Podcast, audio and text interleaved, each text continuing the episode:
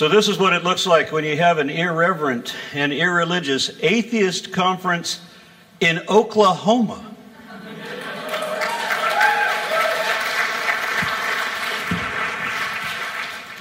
Tulsa, Oklahoma, home of Oral Roberts University, where Michele Bachmann was undereducated, and where Jesus is a 900 foot tall extortionist. My wife and I visited ORU after the first free OK, and if you've never been there, it's kind of creepy. It's a little bit like being on a campus ruled by pod people. And this prompted her to read up on some of these evangelical colleges, and she discovered something interesting about Bob Jones University, also known as BJU. I got the two schools confused because I thought that BJU was where we got oral.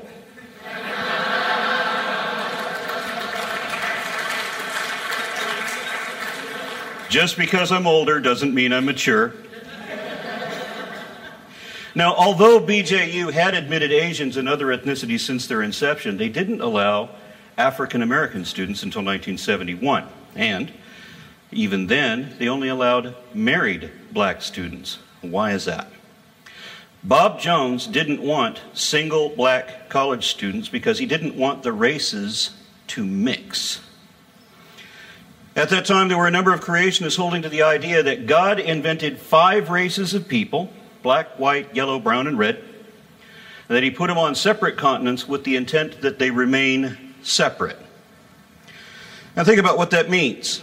I know of people living in this country right now who think that white people came from Adam and Eve. And there's all these other races that are separate creations and aren't related at all. And I know from prior research that uh, many different religious groups have believed this sort of thing for thousands of years. But the idea that any seemingly educated official would uh, believe that during my lifetime is rather disturbing.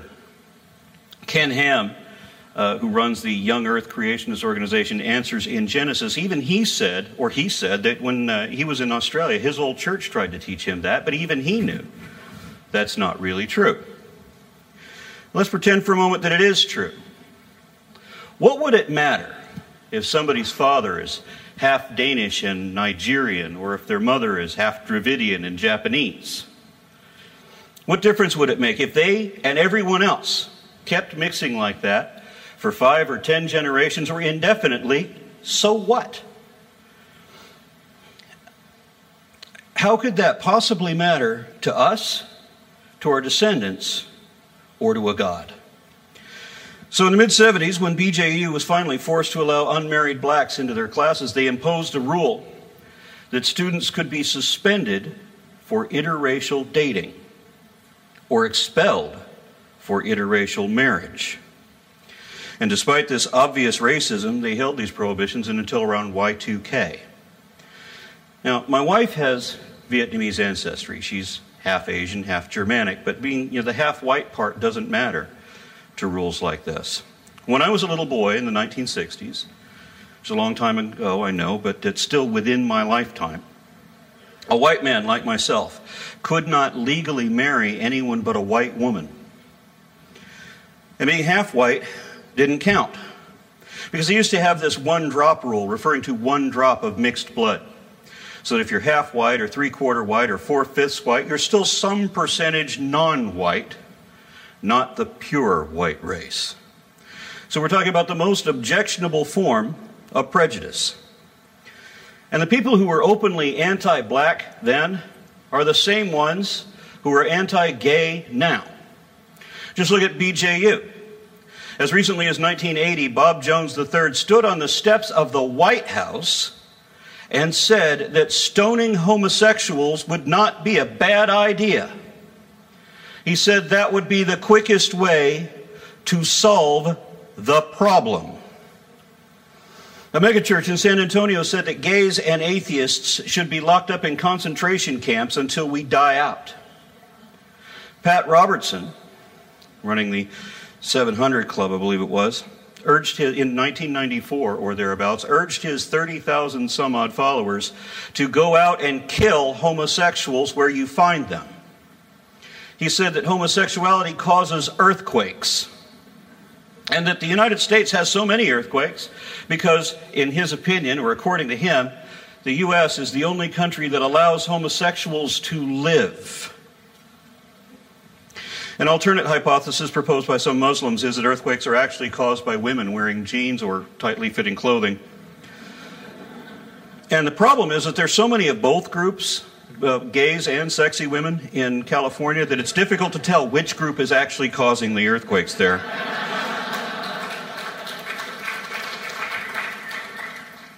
Several years ago, I saw a news story that Colorado was attempting to amend their state constitution to allow for religious discrimination. Not to prohibit it, as everyone should want to do, but to promote it. Specifically, they wanted to deny housing or employment on grounds of sexual orientation, and of course, they only wanted to do this for strictly religious reasons. Now, I know that the courts have recently ruled in favor of religious discrimination or discrimination on the grounds of indefensible beliefs and unsupportable nonsense. But I have to say that if you cite religion as your sole justification for any action or position, then you haven't given a reason and are not justified. People, thank you, people should not claim special privilege just because they have unrealistic and unreasonable beliefs. Being gullible doesn't give you any advantage or make you any better than anyone else. Understand that sexual orientation is not a matter of choice, but your religion is.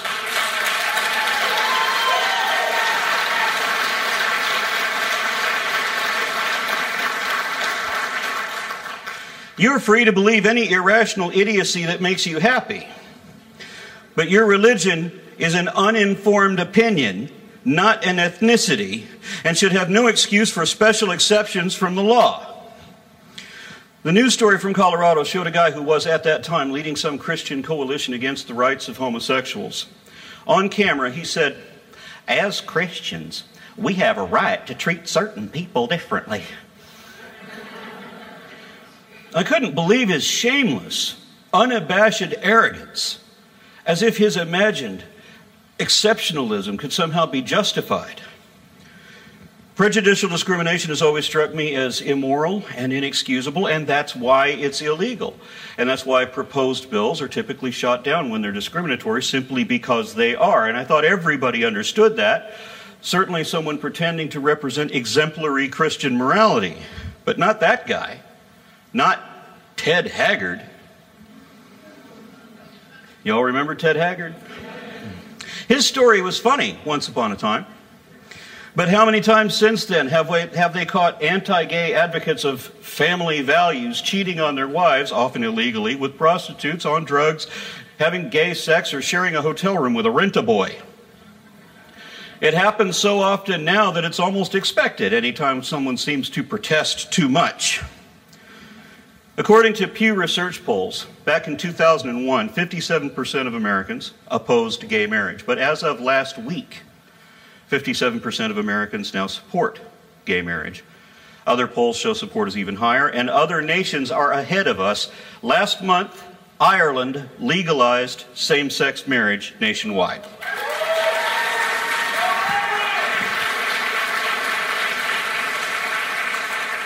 And you may not have heard of this one, but this week, Mexico did too.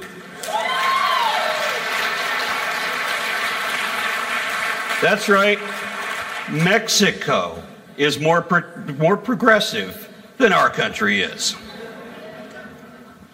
Yet the religious right is ready to die on that hill, even attempting or even threatening to leave America if gay rights are, or if gay marriage is legal.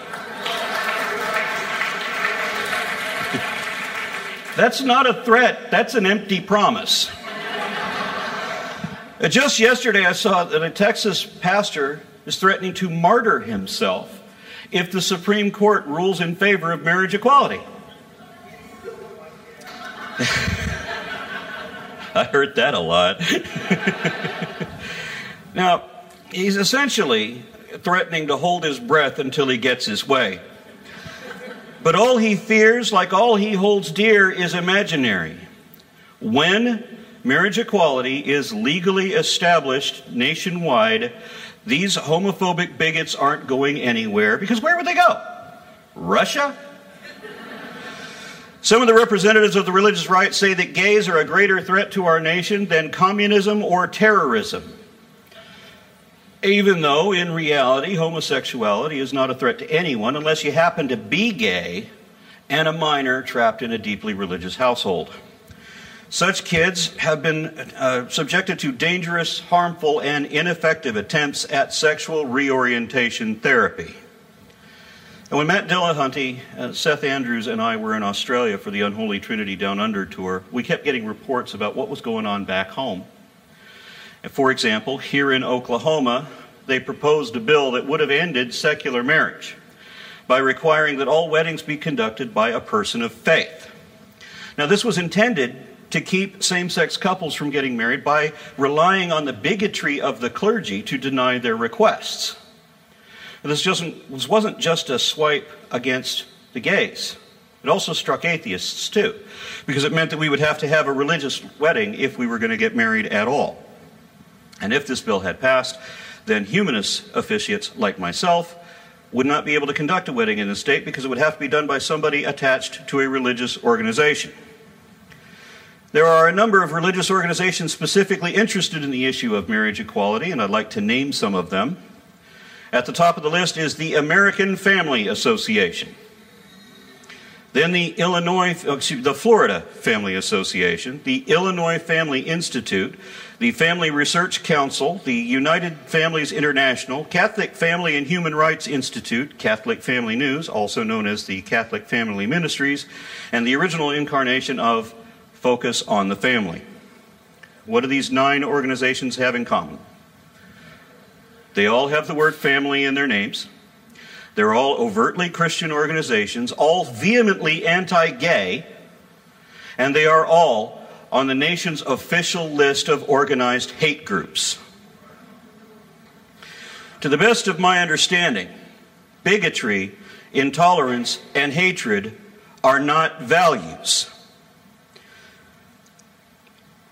And, uh, but then faith isn't a virtue either. And while we're at it, intelligent design is not a theory, creation is not science, abstinence only is not sex education, and the Bible is not the Word of God.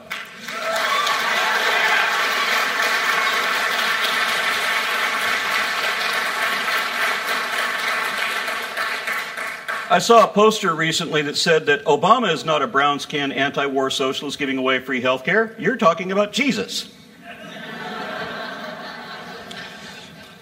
I also read an article written by a Christian that was complaining about how far the religious right have ventured away from the original practice of Christianity back when they were pacifists, renouncing worldly goods to help the poor.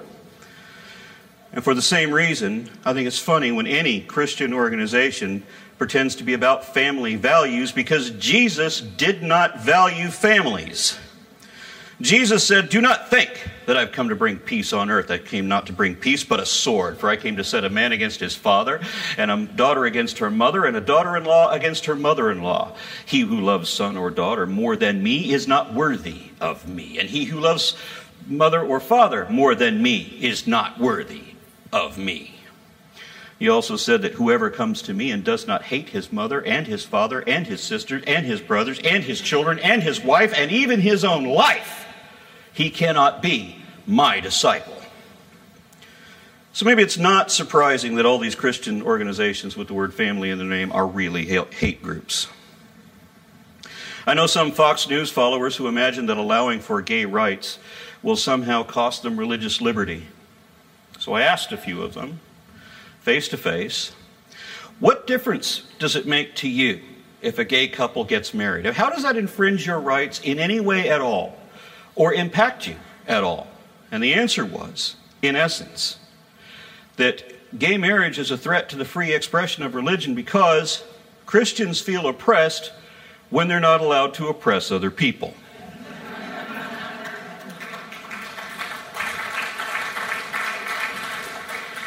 They said, let them have civil unions, just don't call it a marriage. Well, why not?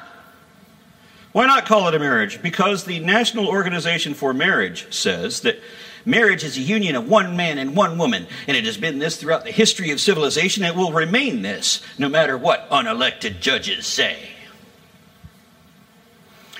Except that's not true, because in ancient times, and in many places still today, a man can have more than one wife. The difference between areas where polygamy is legal and here in the West where it is not is that our women have rights. Uh, keeping multiple women happy all at the same time in one relationship is like riding a bicycle on one wheel. It's a great stunt and it looks cool, but it's hard to maintain that balance in the long run. I don't believe in marriage myself. It's an arbitrary human concept with no reality beyond that. Uh, it isn't always necessarily romantic, it is often political. Even if you believe in God and swear to love one another for better or worse till death do you part, none of that is assured. In fact, evangelicals are statistically more likely to get divorced than people with no religion. In fact, there's a Christian couple in Australia who are threatening to get divorced if gay marriage is legalized. It doesn't matter to them that Jesus forbade divorce except on the grounds of fornication, and that Jesus forbade divorcees from remarrying because that would be adultery. In fact, Mark 10, uh, verses 2 through 12, Luke 16, 18, and 1 Corinthians 7, 10 through 15 all prohibit divorce for any reason. Somehow that doesn't matter to this couple nor that fornication and adultery are stoning offenses, just like rape. In each case, both the man and the woman are to be put to death because God is an intolerant bastard. I mean, a righteous judge.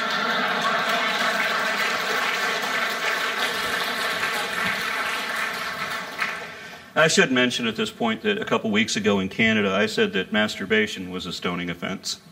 And I was referring at that time to Genesis 38, 9 through 10, where it implied that spilling your seed is a sin.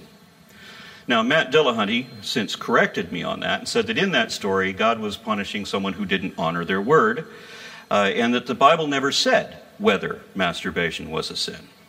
Of course, that's still a matter of interpretation because all masturbation is the product of lust.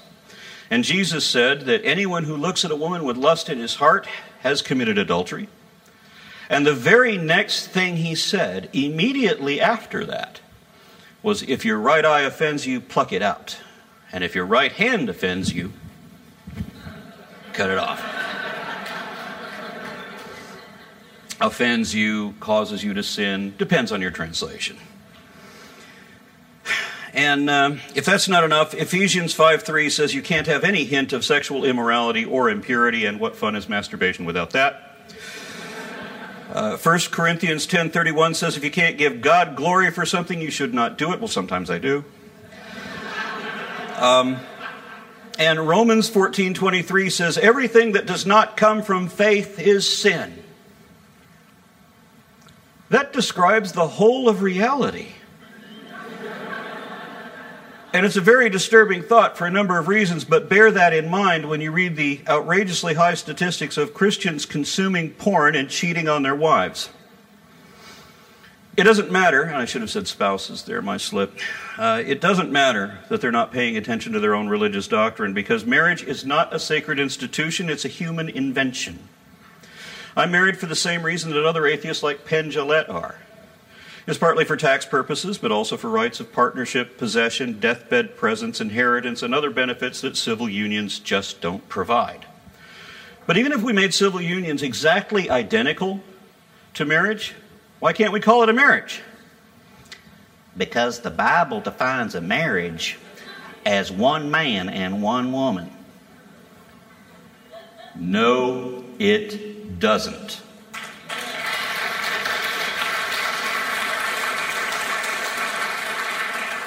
It is so irritating when everybody says that because it's so wrong. First of all, the Bible doesn't define marriage at all. Secondly, if it did, that's not the description that it gives. The way the Bible describes marriage is creepy, criminal, and cruel.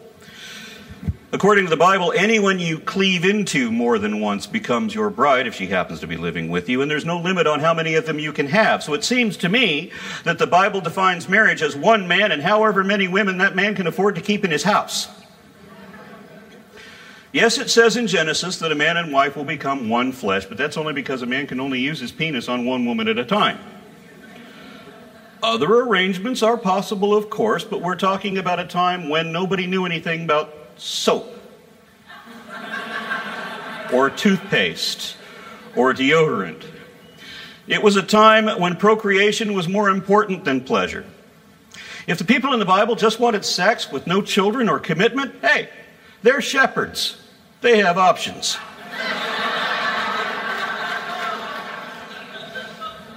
Remember, it's only adultery if the, man, if the woman is already married. It doesn't matter if the man is married. If he is, she just may become another one of his wives. And a man can have sex with other women who aren't his wife, and that's not cheating either as long as they live with him, because a man is also allowed to have concubines.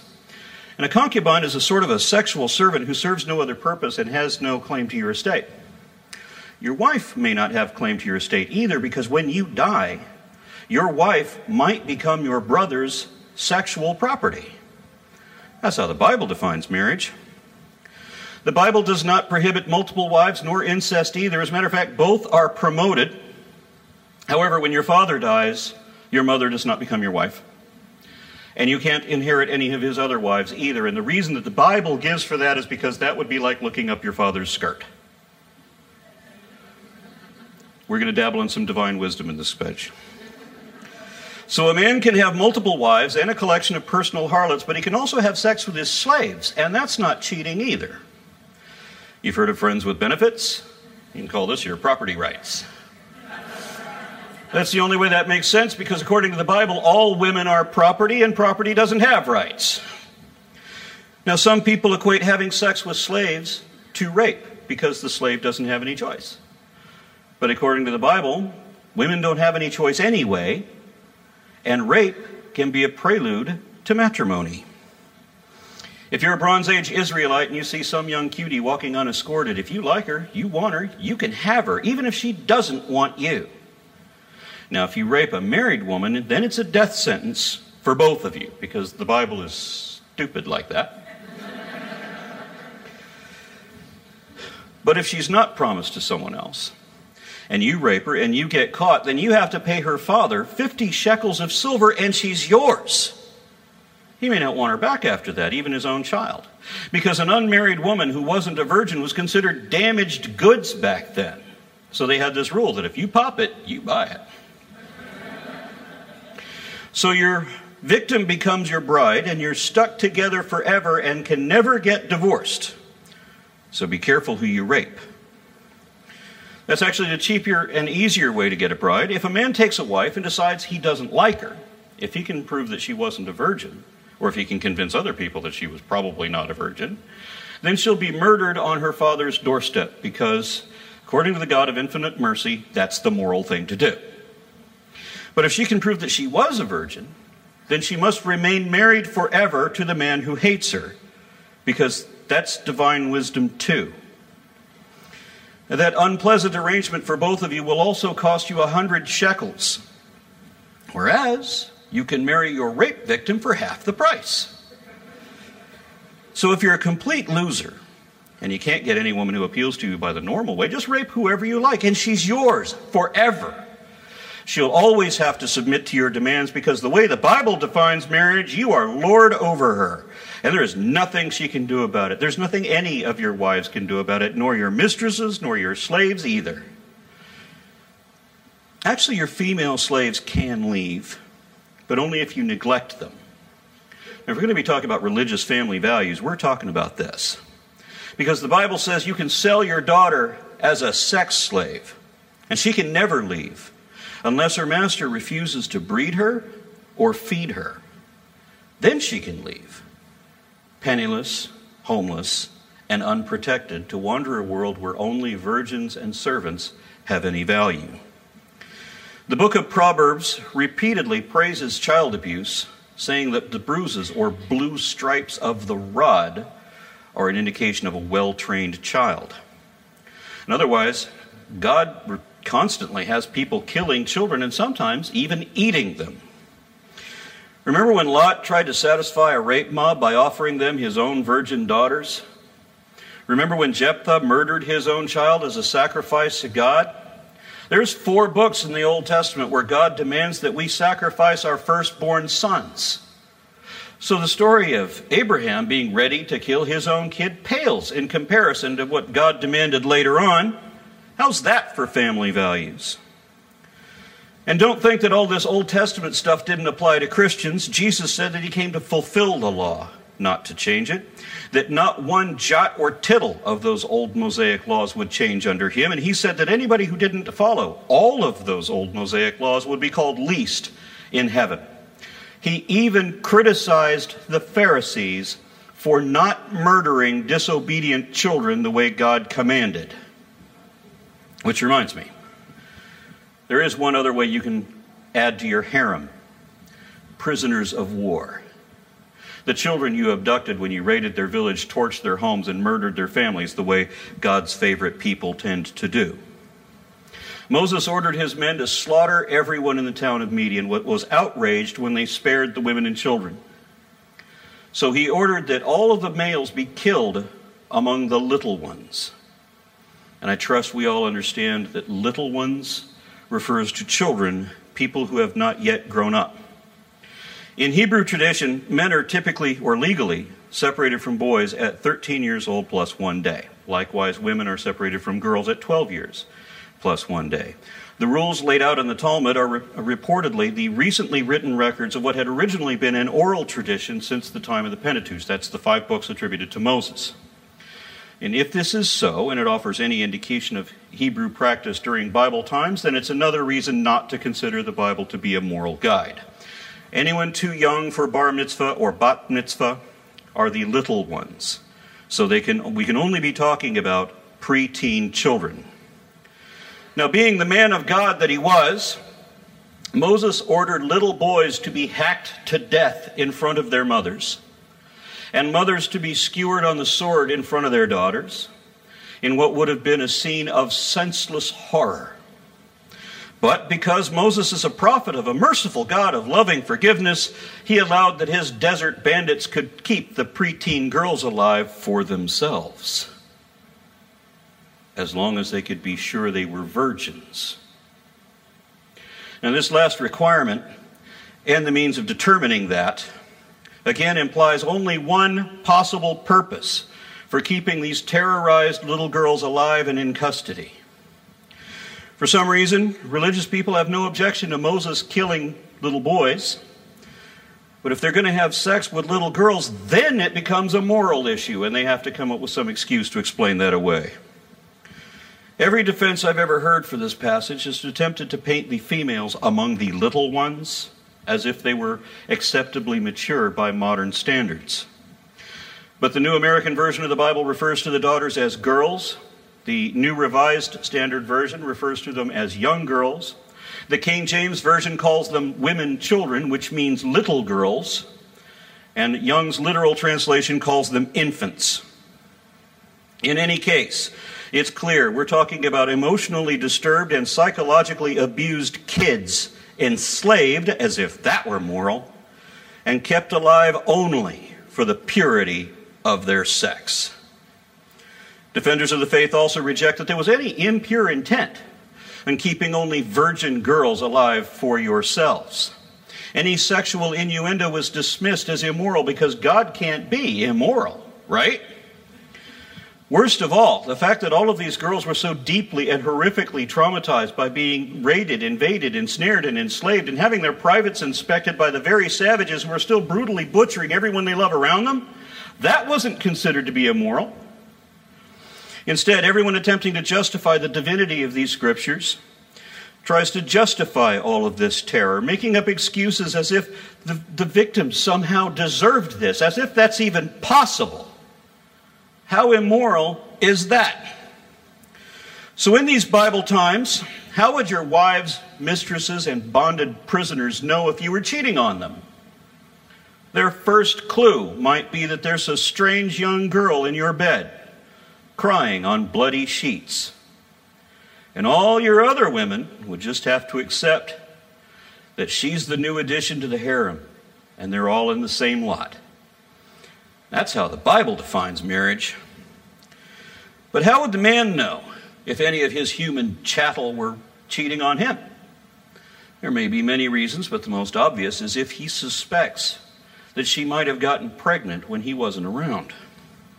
In such a case, the husband would take his wife to the priest, and the priest would force her to have an abortion.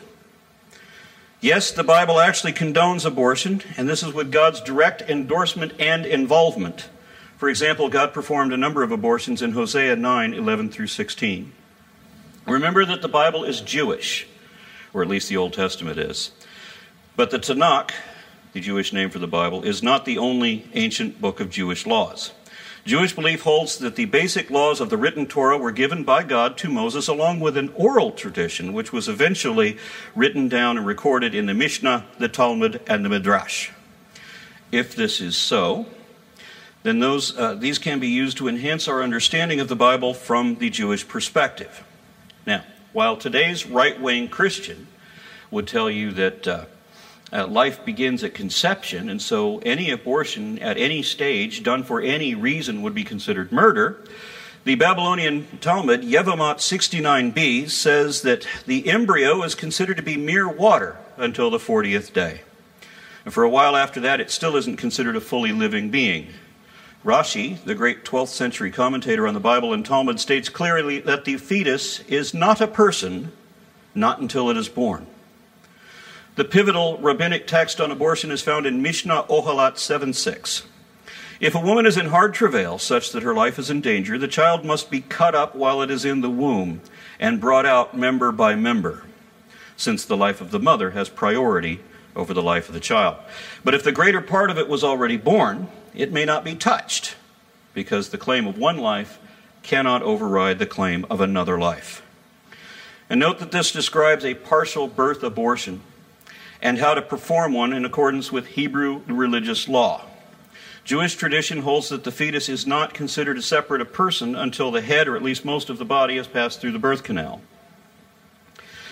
This is concordant with Mosaic law because they're both Jewish traditions believed to be of the same source. Exodus 21, verses 22 and 23 illustrate how the Bible does not consider the fetus to have value equal to that of a human life.